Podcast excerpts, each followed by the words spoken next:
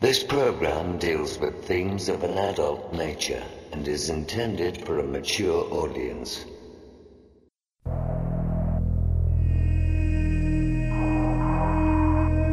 The very word secrecy is repugnant in a free and open society. And we are, as a people, inherently and historically opposed to secret societies, to secret oaths, and to secret proceedings.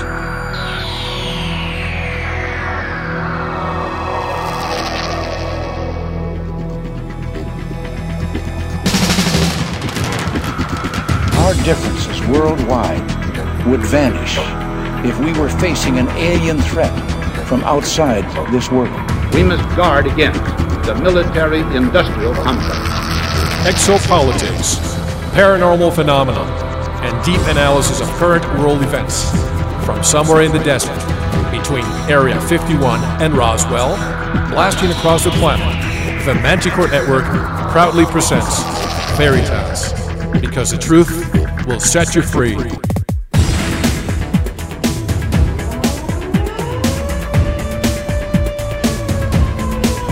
Headline edition, July 8, 1947. The Army Air Forces has announced that a flying disc has been found and is now in the possession of the Army. I'm as mad as hell, and I'm not going to take this anymore! The power they took from the people will return to the people. And so long as men die, liberty will never perish. Soldiers, don't fight for slavery, fight for liberty. The only thing we have to fear is fear itself. Sooner or later, though, you always have to wake up. Be skeptical, but don't close your mind.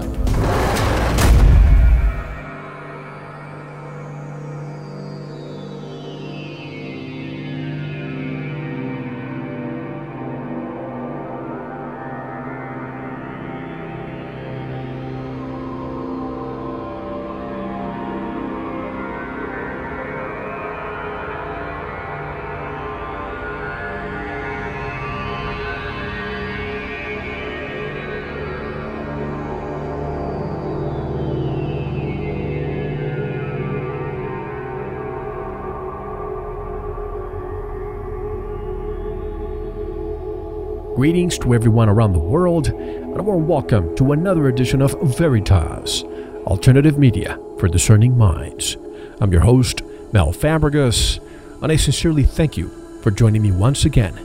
And if this is your first time, make yourself at home. I want to thank all our members for your loyalty and support.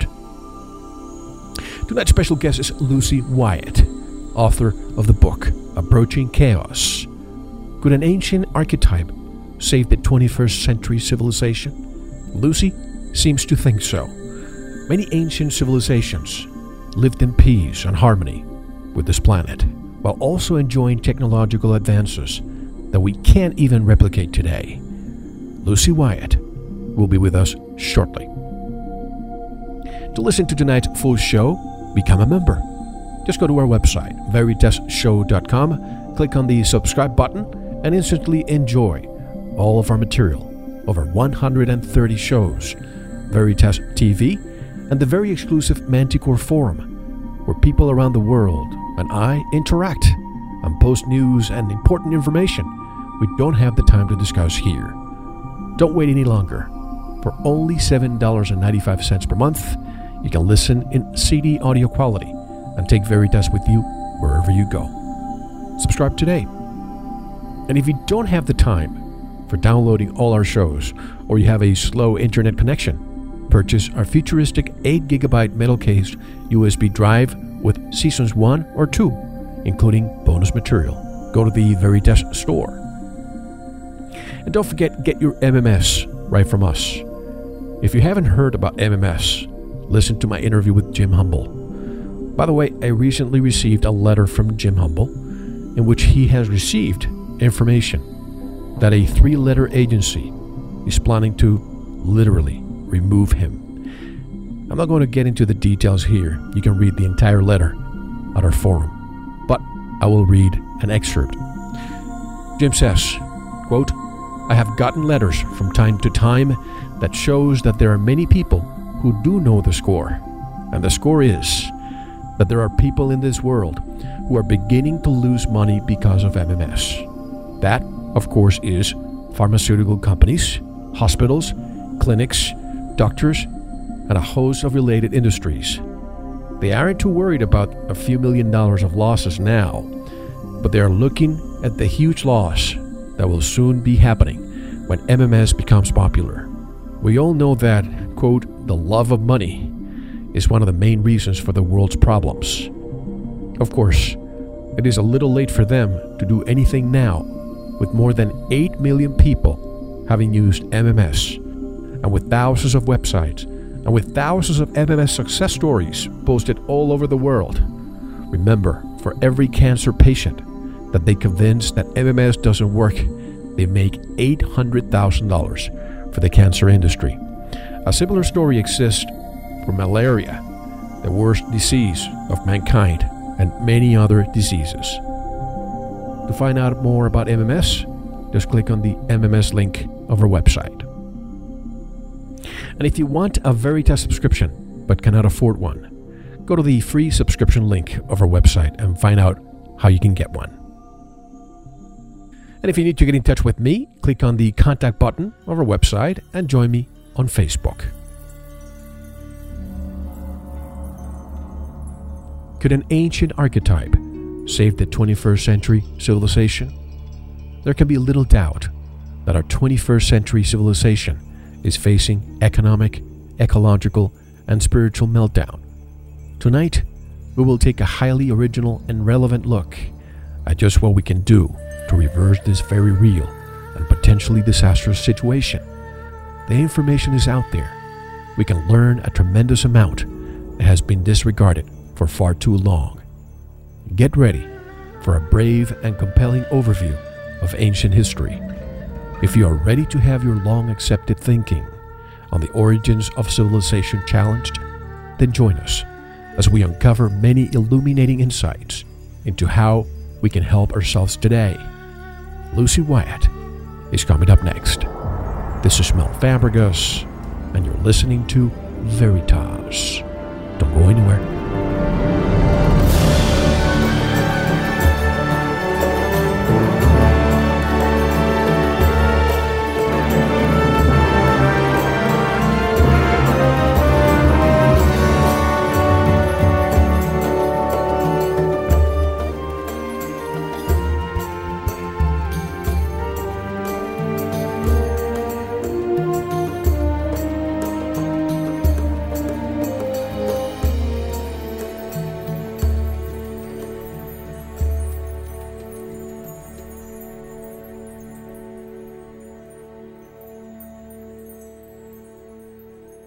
Linda Moulton Howe, and you're listening to Veritas.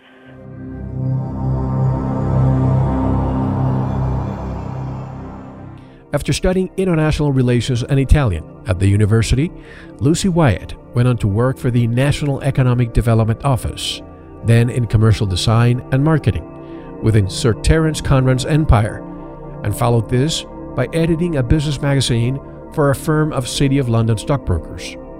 Lucy Wyatt comes from an illustrious family of mathematicians, architects, and writers, and she has a lifelong fascination for the ancient past and the political and economic realities of the bigger picture. She lives with her family on an eco farm in Suffolk, United Kingdom, where she puts much of what she has learned from her research into practice. Approaching Chaos is her first book and will be the main focus of tonight's interview. And directly from Suffolk, United Kingdom, I would like to introduce for the first time on Veritas, Lucy Wyatt. Hello, Lucy, and welcome to Veritas. How are you? Hi, Mel. I'm good.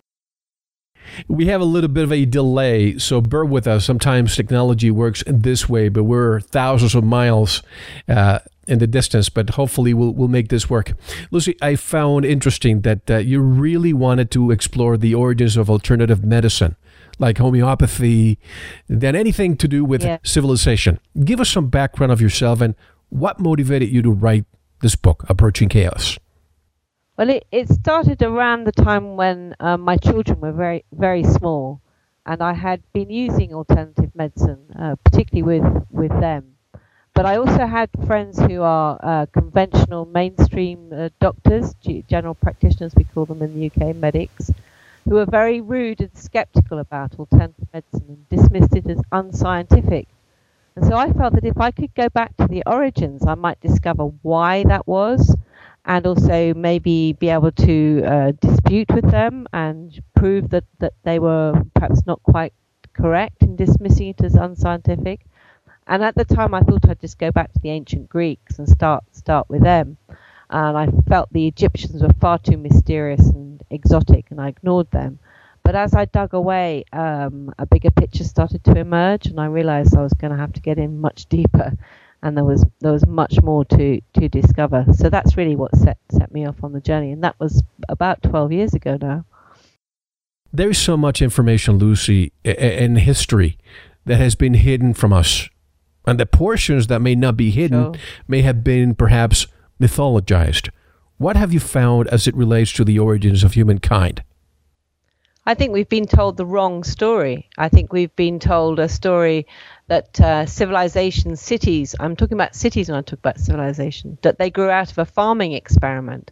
And for what I could see, looking at the record going back as far as the end of the Ice Age, more than 12,000 years ago, that story doesn't stack up. It's, it doesn't quite work. But we've kind of fooled ourselves into thinking that everything happens by happen chance, happenstance, and it's all happy coincidence. And I don't think that's necessarily what the record shows. And I was very concerned to take the established record and reinterpret it. And I didn't invent any any information that's in my in my book. It's all all there in the archaeological record. But how you interpret it, that's that's the big question, and that's really what I I felt drawn to to challenge. You know, by looking at things like the DNA, by looking at things like how crops came about, how agriculture started, and that that's really where I went. And that's a very interesting concept uh, when I was reading your book. And by the way, folks, it, it is really fascinating. You have to read it more than once to absorb it all. Uh, the concept of farming. You discussed that, that that man went from hunter gatherer to all of a sudden becoming a farmer. Did cities start because of farming, or was it the other way around? Farming started because of cities? Well, there are really two stages to farming, and it's quite important to bear that distinction in mind. There's a much older phase uh, stage, which happens around the time of the end of the Ice Age, and, and, at that time they were penning up wild animals and keeping them for meat and hides. But these were not domesticated animals; these were wild, and they stayed wild for thousands of years. Crops they started to change a little bit um, la- later on. Um, the crops they started to change around about 9,500 BC. Um, but animals didn't actually become the domesticated variants until around 5000 BC. And in my view, that particular critical change with animals, domesticated animals, coincided with the arrival of cities. And I really firmly believe that they that those changes happened because of the cities and not the other way around. I don't I don't believe it's possible to have the kind of changes we we had through evolution. I think they had to have been deliberate, and I think it was deliberate genetic modification in order to produce um, the crops at 9,500 and the animals at 5,000. Who do you think caused the DNA manipulation? Well, I think that if you go back to um, the crop change, that's the first one to look at because that happens in very poor um, environments, very poor conditions for growing crops, i.e., in um, the foothills of mountains, and um, and it has been commented on by archaeologists what a strange thing it is to find. And I also need to explain to your listeners the difference between a wild crop and a domestic crop is the difference of a single gene. And this gene is to do with um, convenience. It's to do with the fact that a wild um, seed head when it's ripe, it breaks and scatters on the wind. Uh, but the, the domesticated version waits to be picked. It's not a it's not a difference of taste. It's huh. a difference of convenience, and that is the single difference between domesticated and wild. So it's kind of rather important. And the other thing to mention is is exactly what I said earlier about where it happens in these foothills. Uh, if you were going to have a farming experiment, you would choose better quality land. You would choose nice watered, fertile valleys and, and that kind of thing. So, in my view, the people who made those changes had very good reasons uh, to, to, to grow a certain kind of crop up in those difficult places. And I think it's because they were up to other activities in those mountainous regions, and that's why they decided to, to alter the crops to help feed them on these operations that they were on. You know, a quick parenthesis since you talk about domestication of animals in your book, I think of the zebra, which has never been domesticated, and isn't yeah. it uh, exactly. no more than stri- a strip horse? Why the domestication of animals exactly. was was it to help with the farming well, I think that, that what happened with the animals is is around 5000 um, BC. You get something what the archaeologists call the secondary products revolution, and what that means is all of a sudden you can take milk from a cow and make a secondary product, i.e., butter and cheese. You can also take wool from a sheep. Before that point, sheep had coats like deer. They were eaten by humans, but they weren't used in the way that we use sheep. And it's after that point that, that they actually modified coats sufficiently to, to make them useful. You could spin them and, and create felt and, and things like that. So the, these are very, very important changes. And I think that they didn't change by coincidence. I mean, who, who would have the benefit of hindsight to know what would make a good cow just from looking them at a waterhole?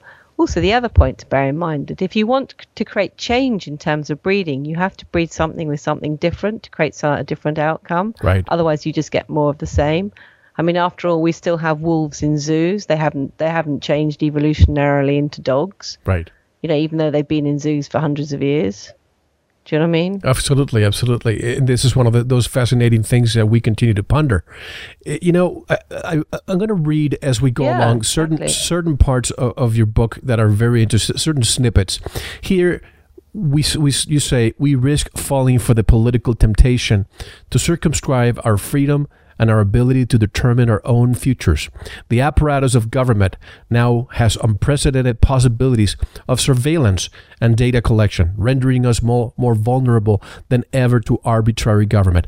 And folks, you're listening, you may be thinking, wait a minute, Mel, do all of a sudden change subject? But there's a connection between what you're talking about in ancient civilizations and this. Tell us more. Wow, yes. I'd, I'd almost forgotten I'd said that. Um, well, I mean, one of the things I do write about is is the whole concept of free of free will. I do think it's very very important that people are aware that they have choices and that they need to exercise those choices and they shouldn't just get led down a certain path. You can't put your trust totally in in governments. They don't make right decisions on your behalf. Um, you have to make decisions for for yourself. So. I think that we do we do have to be aware of the power of government, and we do have to try and uh, cir- circumvent it because I think at the end end of the day, if there were to be some enormous global catastrophe, and people would look to governments, I don't think they'd make the right decisions. So I do think we've got to try and clip their wings and cut back their powers as much as we can while we can because otherwise they will be rounding up those that actually would be helpful and would be useful if we're not careful because they're so mistrustful of people with what they think of as strange ideas. And I think the more people awake, the more concerned they become. But in a way, I don't know why I found a connection with uh, a recent book that somebody you know, Graham Hancock, wrote, Entangled, which is fiction. Yours is not. But he talks about somebody from the past yeah. and somebody from the present. And I see this in reality with your book, but but real nonfiction. Uh, you say in this part, even in the highly sophisticated urban West, we are still surrounded by ignorance, poverty, violence, and prejudice coexisting in uh, urban spaces that can depress the spirit more than raise it. It's unbelievable that after so many centuries, oh. we are we have not been able to evolve to the next step. Why do you think? Exactly. Well, exactly. I mean, the, the, what I'm trying to explode here, what I'm trying to challenge, is our our arrogance in believing that we are the most highly developed, that we are the where progress leads, and we're on a path to progress and still more. And and I don't I don't I'm not convinced by that. I, I think that it that we've produced a lot of ugliness. We've we, we've we've trashed our, our beautiful blue planet. Mm-hmm. I, I I'm appalled by us. I don't think we're we're at all um, going somewhere, and I think that we've become cut off very much from uh, the ancients beyond the Greeks and Romans, the Egyptians and others um, who who didn't have our view and who did live very sophisticated lives in a lot of uh, urban comfort, but without the ugliness and poverty and ignorance and terrible things that we sur- surround ourselves. And I think that um, there are some very good historical reasons why why that has happened. Do you, do you want me to explain that bit? Oh, please do. Yes. I mean, it's to do with the Romans and yeah, I mean because because the what what my book explores is this massive overview about how civilization came about at the end of sometime after the end of the ice age and there was this this very uh, clear archetype of a pure form of civilization if you like that existed for thousands of years. Egypt was the best example of it. And then various environmental problems happened and egypt became weakened. And then the Indo-European tribes, like the Greeks and Romans, became more powerful. And around about the end of the Bronze Age, beginning of the Iron Age, around 1200 BC, that's when these Indo-European tribes, the Romans in particular, kind of went on the move and became even more destructive than before. And they just they just increased in in power um, over time, and they adopted that monotheistic religion uh, we call Christianity. And as a result of that, we I think we've been in the dark ages for the last two two thousand or more more years, and it's because of those particular tribes um, being so powerful, and the Egyptians just couldn't they couldn't fight them, and they their culture just disappeared, and that really is is the problem is that we've been cut off from from the knowledge of that, and we've we've been encouraged to think of the Egyptians as primitive and backward and worshipping animals and and we should dismiss them. But actually they were far more advanced than we are and that that's really what I'm trying to say is that we need to reconnect with with and try and understand them better because we could live a better life as a result absolutely right and I think uh, a lot of the knowledge that we know of the Egyptians comes from the Greeks and in my opinion maybe even the Greeks did not really understand everything about the Egyptian culture. For example, alchemy. And we can talk about this later. But you you call some of the places in the Western world soulless places because people they're trying to escape from from reality in ways like consumerism, religious extremism, or a dependency on alcohol and drugs. And obviously, they're not happier nor nor healthier. Why? How do you think people in the past used to escape? What was their their way of of uh, of uh, releasing the pressure, if you will? Well, I think people in the past, particularly people who came from more of the Egyptian culture, they had a completely different philosophy. They could see that we were all in, interconnected. If you like, um, Na- Native Americans ha- had this view. They understood mm-hmm. that we were of the earth and part of the earth, and that we were very in, interconnected, and that if you um, they often use words like web. The Stoics, Marcus Aurelius, the um, Roman emperor, who I think was a bit of an exception to the whole Roman thing, he understood this, and I have a beautiful quote um, from him in the book where he talks about everything being part of a of a web, and and they understood that if you affect one bit of the web, then there's a reaction in, in another bit of the web and that's a very that's a very beautiful way of looking at things. I I think it's also to do with how brains are wired up. I don't know if your listeners are familiar with um, the the TED talks on the internet, and particularly yeah, sure. the Jill Bolte Taylor talk. You know, where she talks about having a stroke and and the impact of that. And I think as a result of that, she realized that if you were in your right brain, that you you saw these connections, and it's really because of the Romans and others that were so much more in our left brains that we don't see these connections. So there's, there's a lot of there's a lot of sort of philosophical, psychological differences between the, the two cultures really. You know, it's about a difference in philosophy in sense of The Romans had an idea that the end justified the means, and we still think like that. We still think it's okay to build the new motorway because the environmental just destruction will be justified by the economic prosperity that that brings. That's the problem with that way of thinking. Whereas, whereas the ancient way, the Egyptian way, the Native American way, the Stoic way, is to say how you do something is as important as why you do it, because the means are ends as well and that's the that's a philosophical change that really we need to we need to reconnect with that. I cannot agree with you more. And although I don't like to, to read from a book, I think it's so important to read certain quotes from your book, especially the one that you just mentioned from uh, from uh, uh, Native American Chief Seattle, who said in 1854, folks, listen to this quote: yes. "This we know: the earth does not belong to man; man belongs to the earth." All things are connected like the blood that unites us. All man did not weave the web of life. He is merely a strand in it.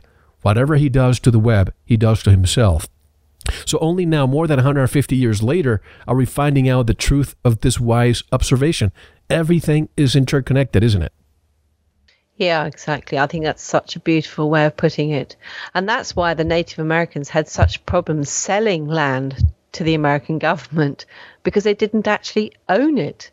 They hadn't didn't have a concept of uh, ownership in in a legal sense, and it, it really puts the case very very well. And if you turn to the end of the book, you'll see the um, the other quote from Marcus Aurelius, which I think. And he he's he made his statements. I can't remember exact dates when he was around, but say it was you know nearly two thousand years ago. He he was making very similar comments. I think he was around. I can't remember. Anyway, the dates are in, in the book, but um, you know, I, I think it's very important to know to know these things that people have been thinking along those lines. And this is why we try to explore a lot of the native ways, not only in the United States, but Australia and even Europe. And there's one quote that I always find fascinating because we have turned into a society of of reactive people instead instead of being proactive and for example only when the last tree has died and the last river been poisoned and the last fish being caught will we realize that we cannot eat money. Why is it so difficult to, to understand this concept lucy?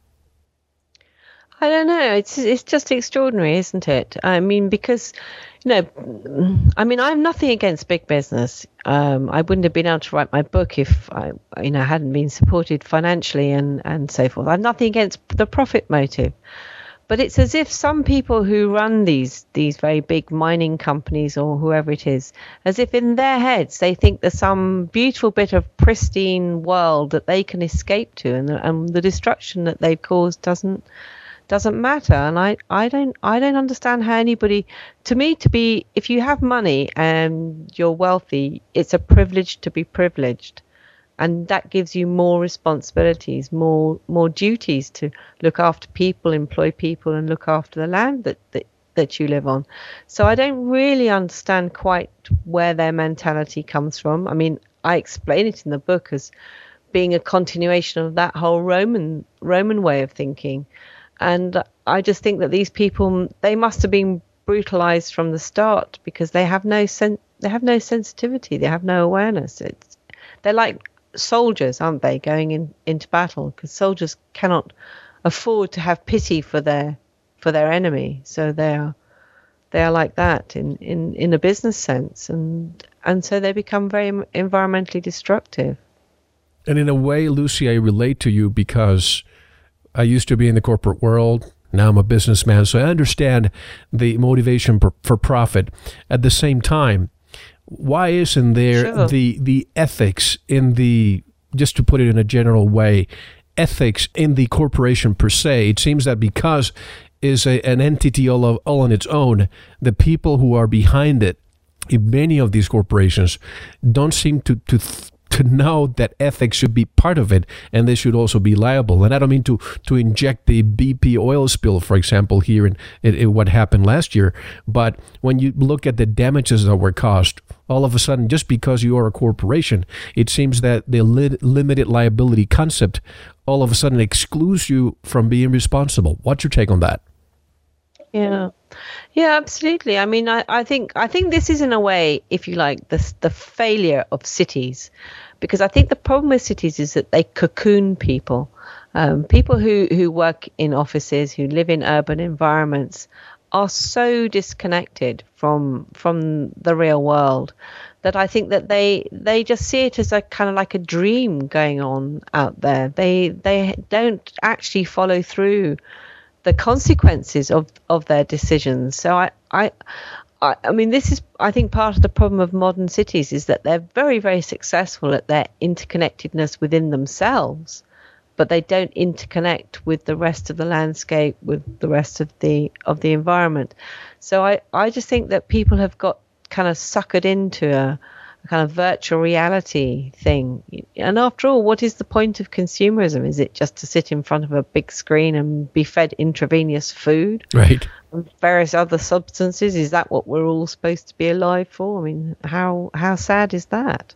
I remember years ago in, in the 90s, in the mid 90s, I read a book by an author with the name of Faith Popcorn. And yes, folks, that's that's her real last name.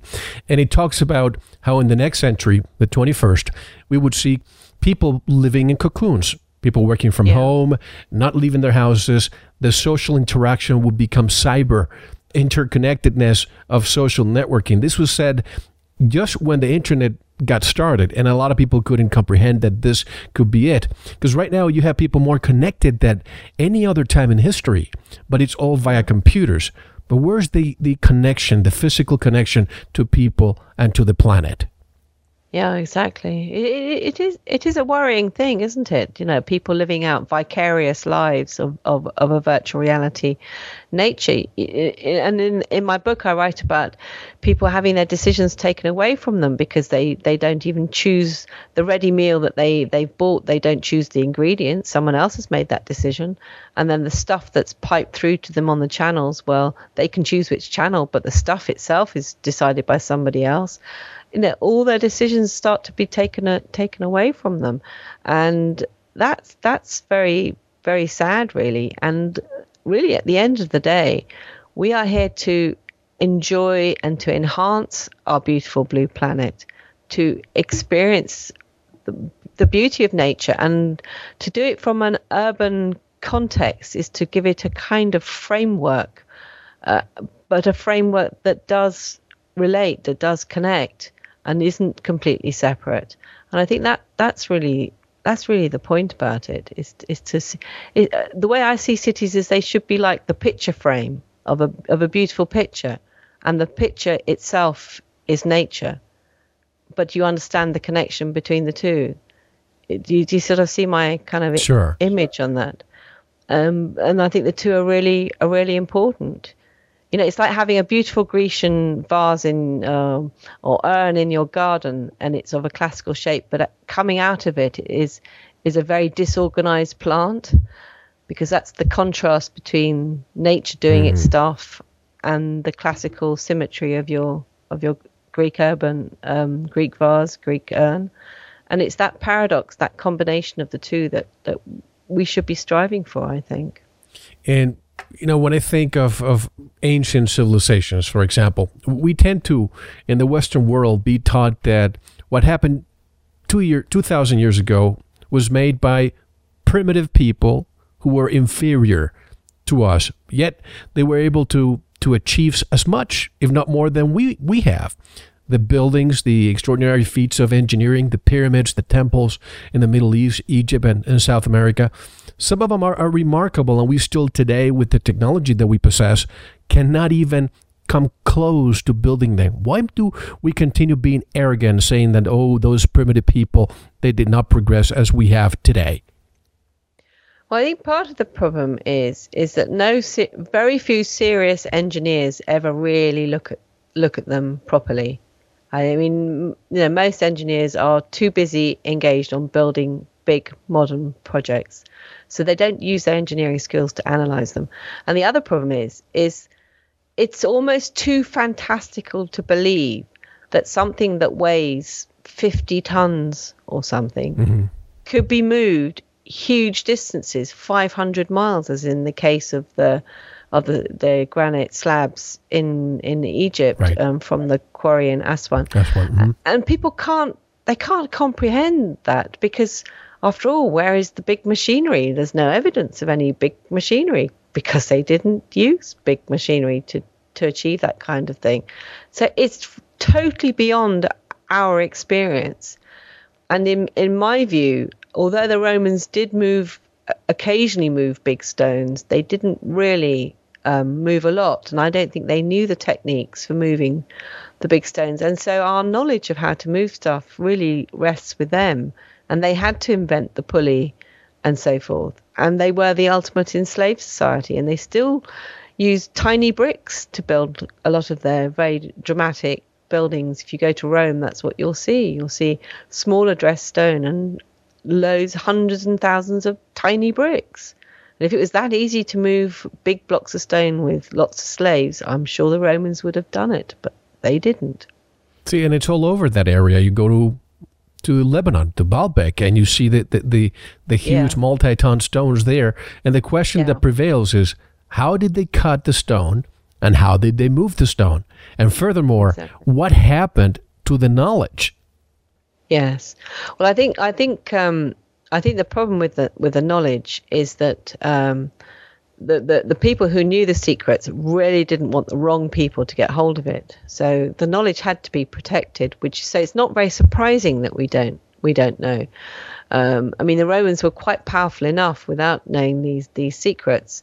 So I think that they they did kind of go on underground. I mean, there were certain there were certain techniques to do with knowing how to access the knowledge, which um, remained and are probably still around today if one knows what they are, which to do with shamanism and to do with alchemy. But I don't think it was such a bad thing that those secrets um, di- disappeared, to be honest, because they were meant for peaceful purposes. The, the the use of these big blocks. I mean, a friend of mine he said to me, "Well, when the Romans invaded Egypt, why didn't the Egyptians just drop big stones on them if they knew?" right. Well, the answer to that is because when the Romans invaded Egypt, the Egyptians had virtually all gone, and the Egyptians had become Greek. Mm. They had become the Ptolemies, and I don't think they knew the the answers. I don't think they were privy to the secrets. Um, you know that, and that's why it, it makes a lot of sense to me that we don't actually fully know. We're having to rediscover it ourselves. It really makes you wonder if during the li- the burning of the Library of Alexandria, if that knowledge was not really burnt and most of the most important aspects were probably moved somewhere else, perhaps in uh, somewhere under the Vatican vaults.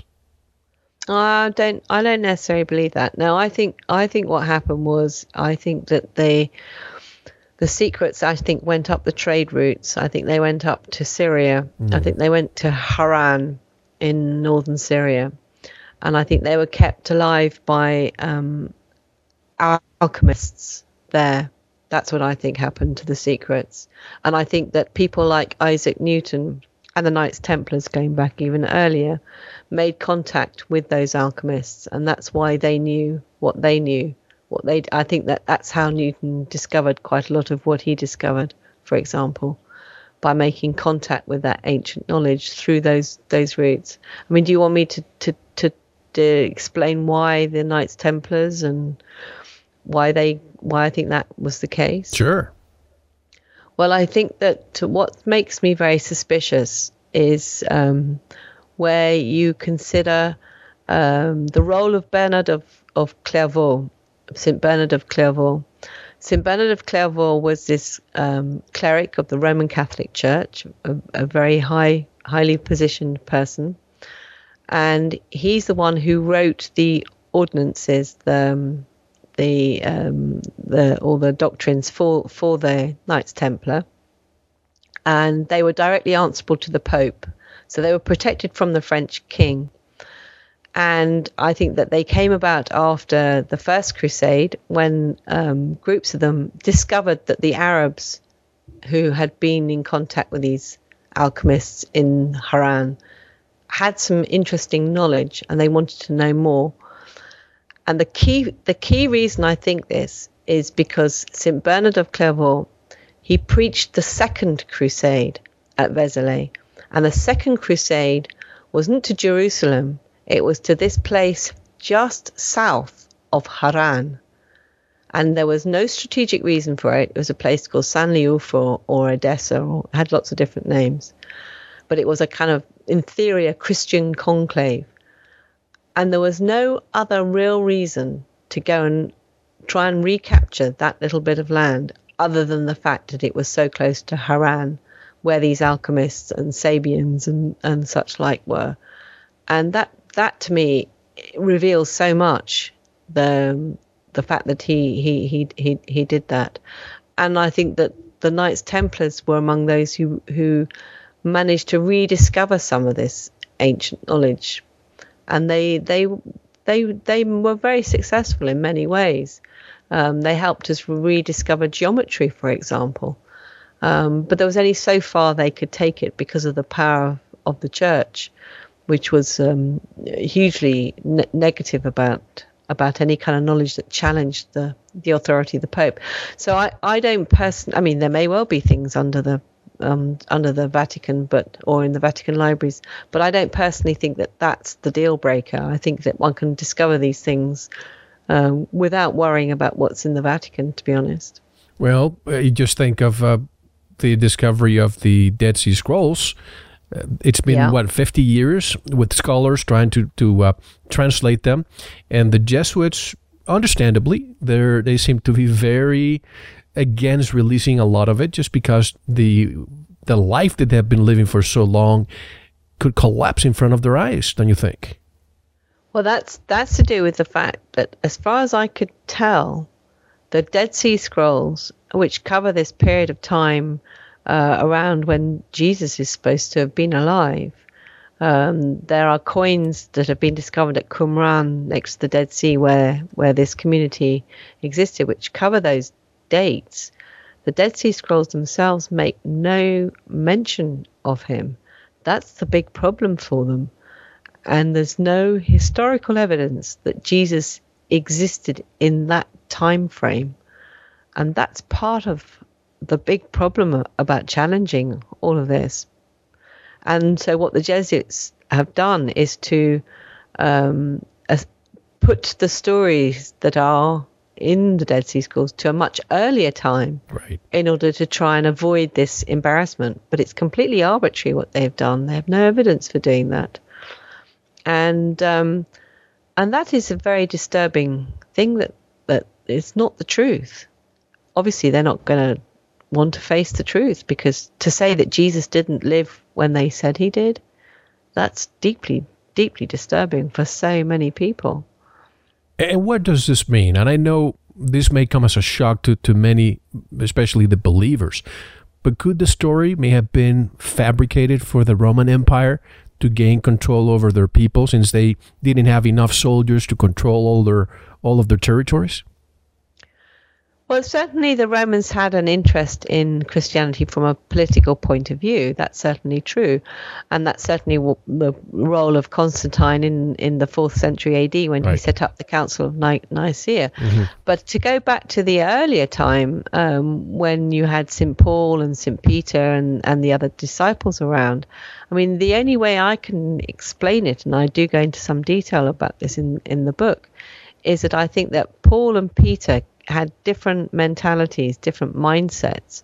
I think Paul had a mindset which was more what we might call Gnostic, in the sense that the Gnostics, and this relates to um, codices that were discovered at Nag Hammadi in Egypt in um, the 4th century AD, much later, the Gnostic Gospels. The Gnostics had a view where they were much more interested in what Jesus said rather than historical facts about his life. Whereas I think the St. Peter tradition is a tradition where people want to believe in facts. And so I think that they did invent certain aspects of it. And there is also a view that what they actually did was take the life of John the Baptist and adapt that and take bits of that and turn it into the Jesus story. Um, so you can't rely on these things. They weren't writing pure history. They were really writing religious propaganda. And um, I think one needs to be very aware of that. I mean, for example, the decision to, to choose December the 25th mm-hmm. as the birth date of Jesus was a decision taken by Pope Liberius in the fourth century. So, all of us today who trot out the nativity plays and who do all the stuff on Christmas Day or Christmas Eve, we, we're just following a decision of a fourth century, arbitrary decision of a fourth century pope who took the birth date of another deity called Mithras mm-hmm. and decided to allocate that to Jesus. And yet we, we think it's absolutely gospel truth. And that shows you how easily we're fooled. And if you know simple facts like that, you should stick to the truth. You should be willing to challenge and, and take on board and look it's much more important to look at the the essence of of, of Jesus' teachings, of what he's saying, not when he said it or how he said it or where he was, but what he said. It's the philosophy of the Sermon of the Mount or whatever. That's what really matters uh, about the Jesus story. But we continue to get hung up on stations of the cross and, you know, all of that dreadful purgatory stuff and e- even the whole issue of the of the cross and the doctrine of purgatory, that's all much later. That's second century AD. Origen, the early church father, who decides to deliberately introduce the doctrine of purgatory so that sinners might taste something bitter. And they didn't want you to know that you could be reincarnated. They didn't want you to know that you could have another another go, another chance. They wanted to think that you only had heaven or hell. And that was their decision. Another human being making an arbitrary decision, not based on on any evidence of anything. And it's very I think it's very important for people to know the truth about their history and to know the truth about the, these things because they continue to affect us today. And I think the whole ghastly thing about losing the idea of reincarnation is that we in the West then end up feeling so separated and so guilty and feeling that death is the end. And I think it causes lots of depression and, and a lot of our malaise in the West.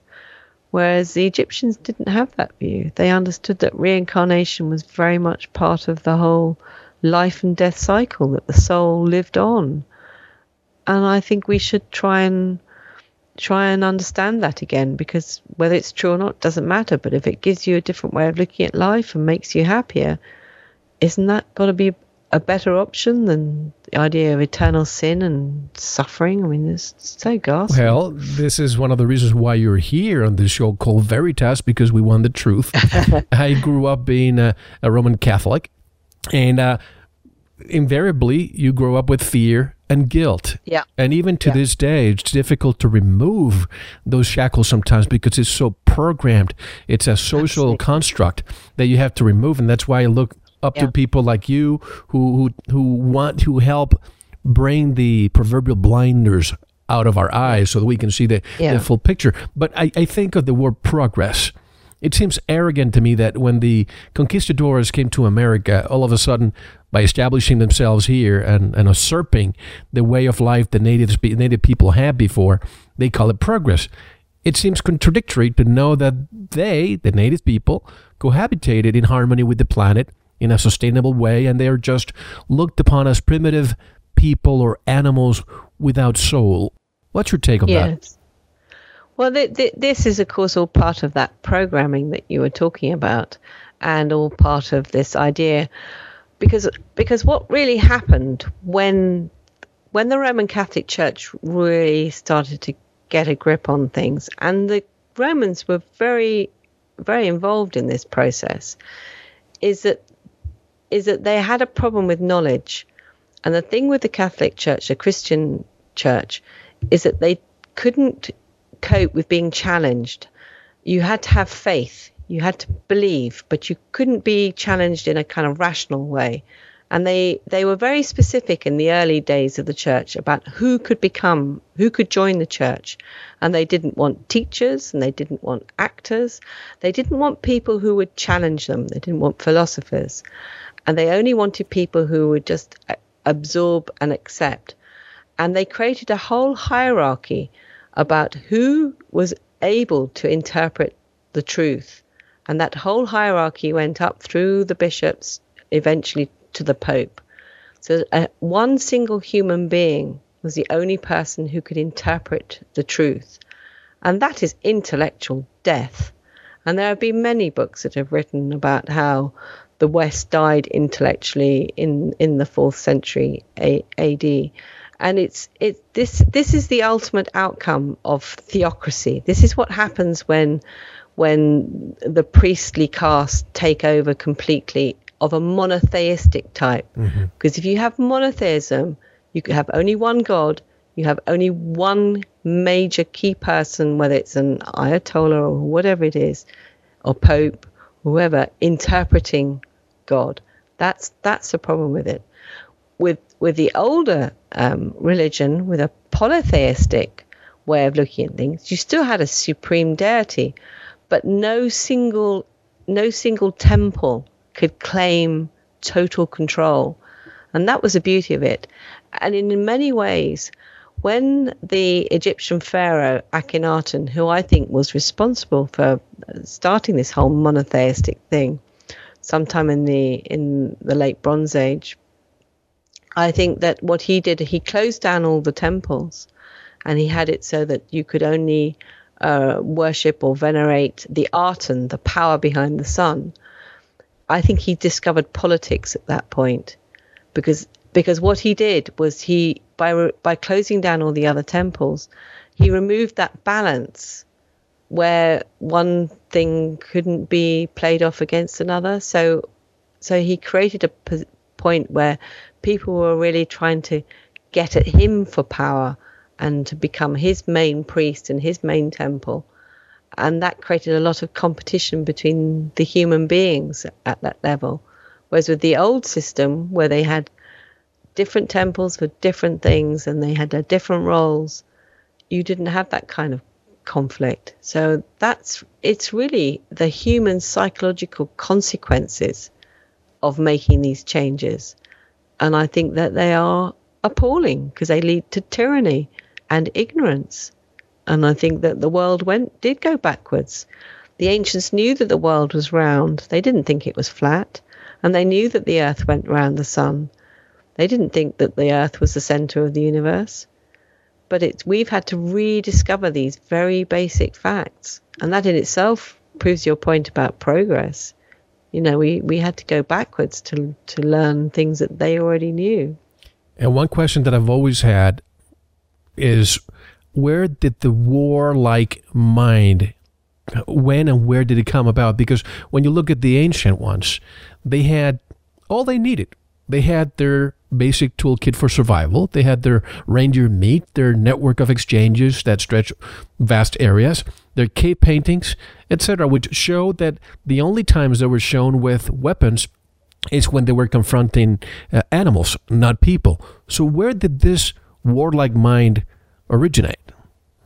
That's a very, very difficult one to answer. Um, I, I mean, I, I'm not sure I, I can really, really explain that one to you. All, all, all I can sense is that these Indo-European tribes had a different way of thinking, a different way of looking at the world, and they were probably more war, warlike. And I think that um, for various reasons, particularly after the disaster, the global catastrophe at the end of the fourth millennium BC, when all the um, tribes and the civilized and the non civilized went on the move, and that's when Egypt as we know it starts at that, at that date. Um, and I think that they had already come into contact with the Indo Europeans, but I think those tribes came closer down um, more involved with the with the civilized in in many ways. Um, and maybe maybe it was environmental catastrophes that created this this need to go on the rampage and find food and and and so forth. Survival. It's, yeah, survival. Because particularly with the with the change from the Bronze Age to the Iron Age around the 1200 BC, the fall of Troy. After that, um, you have this these appalling um, destructions in the eastern Mediterranean of these peoples called the Sea Peoples, who I think were probably Greek mercenaries, and um, horrific consequences of that were a really unpleasant form of child sacrifice that the um, Jews and the Phoenicians carried out, the, the Moloch. So it's it's very hard to know where that particular. I mean, these people are now better armed because they'd found the secret of iron. In that earlier time, the Bronze Age, they didn't use iron, so they weren't as well armed, so they weren't quite as destructive in the same sense. I mean, that's not to say that the Egyptians didn't fight campaigns. They did fight campaigns, but I think more to protect themselves rather than anything.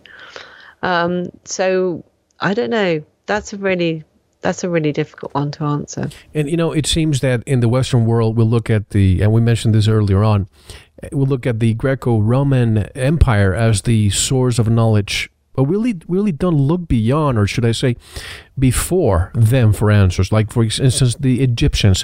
Why is it that not as much information as there should be is available?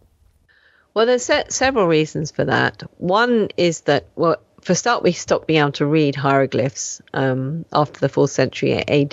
We didn't until the discovery of the Rosetta Stone right. in the 19th century, we, which was our kind of code breaker, because the Rosetta Stone had Greek, um, um, hieratic Egyptian, and hieroglyphs on it, so we could use that to to translate that. Um, so we couldn't we couldn't actually uh, read what they'd written. For another thing, the Egyptians had a like a lot of the ancient city cultures had a very strong tradition of memorizing knowledge. Um, what the priests taught in secret and so forth, they they taught their pupils to to memorize. There was a very the, the ancients were very, especially people like the Druids and people like that, were very keen on the art of memory. It was a very important part of the way they they transmitted um, knowledge. And um, and I think what's really interesting is that our Roman alphabet came out was a development that came out of um, not these educated priests, but the needs of traders, because it's a it's a um, a, a, twist on on the Phoenician al- alphabet, the Roman alphabet, and the Phoenicians were the big merchants. They were the the, the big traders. So our whole route to knowledge in a written form doesn't come through um, the understanding of symbols and educated, deep philosophical stuff. It comes through the needs of contracts and knowing that what you've actually given your money for is exactly what you've asked for, which I think is very. I think that's very interesting, isn't it? That that um, that kind of development has has resulted in in our our written language. Um, whereas the philosophical um, side, the cuneiform and the hieroglyphs, the cuneiform of, of Mesopotamia, of the very ancients before the Egyptians, and the hieroglyphs, they haven't affected our language at all. They haven't come into our language. So I think that's that's a pretty key key reason through different sources. In a way, it's good that the printing press came along because it, it allows to transfer all that knowledge in, in vast ways. But also, in a way, if you look at today, people depend so much in their computers to, to store everything, calculators. Where's the brain? In that time, you know, oratory and verbal communication, as you say, they developed memory because that was what they could use to transfer knowledge to others. The Native Americans, the elders, that's how they transfer knowledge to their to their offspring. Don't you think that this dependency, in a way, may be counterproductive also?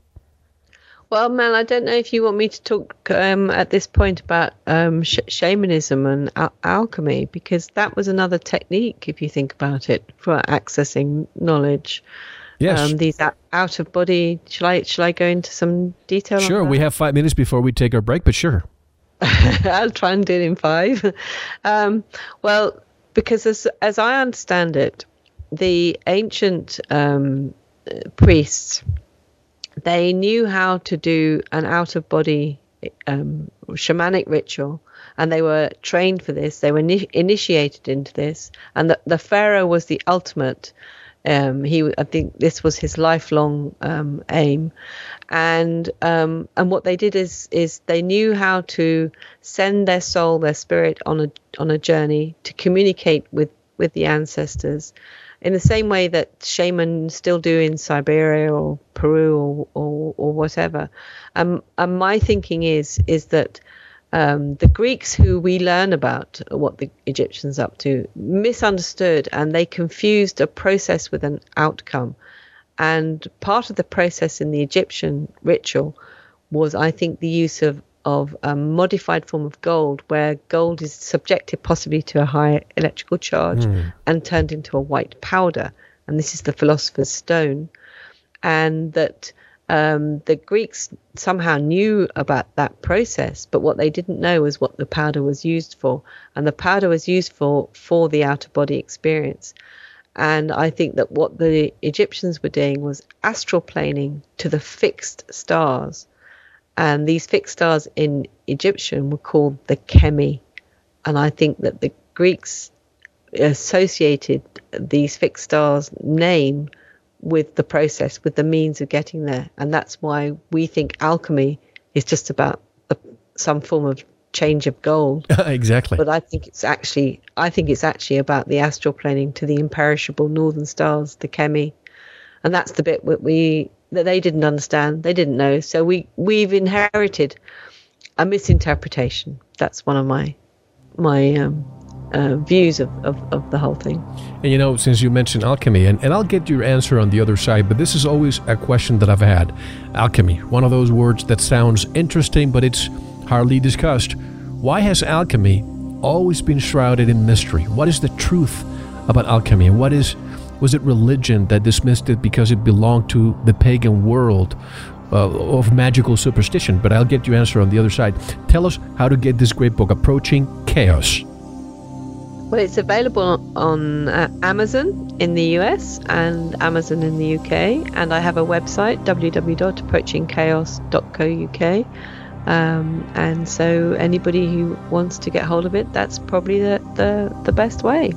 And when we come back, folks, we have so much more to talk about. And like I said, I really enjoyed the book, and I'm going to have to read it again because there's so much information there. And knowing of Lucy's background on the fact that she's discovering all of this in the last few years is just amazing. But don't go anywhere. We have a lot more to talk about with Lucy Wyatt. This is Mel Fabregas, and you are listening to Veritas. Don't go anywhere. Thank you very much for listening we're going to talk more with our special guest in our members section. If you're not a member, just head on over to our website, veritasshow.com, and click on the subscribe link to listen to the rest of the show. As a member, have you subscribed to the iTunes link? Let iTunes download all segments of each new show automatically. There's a link in the members section. Just click on it and let iTunes do the rest. We'll take a short intermission, listen to some music, and we'll be right back with more. Enjoy.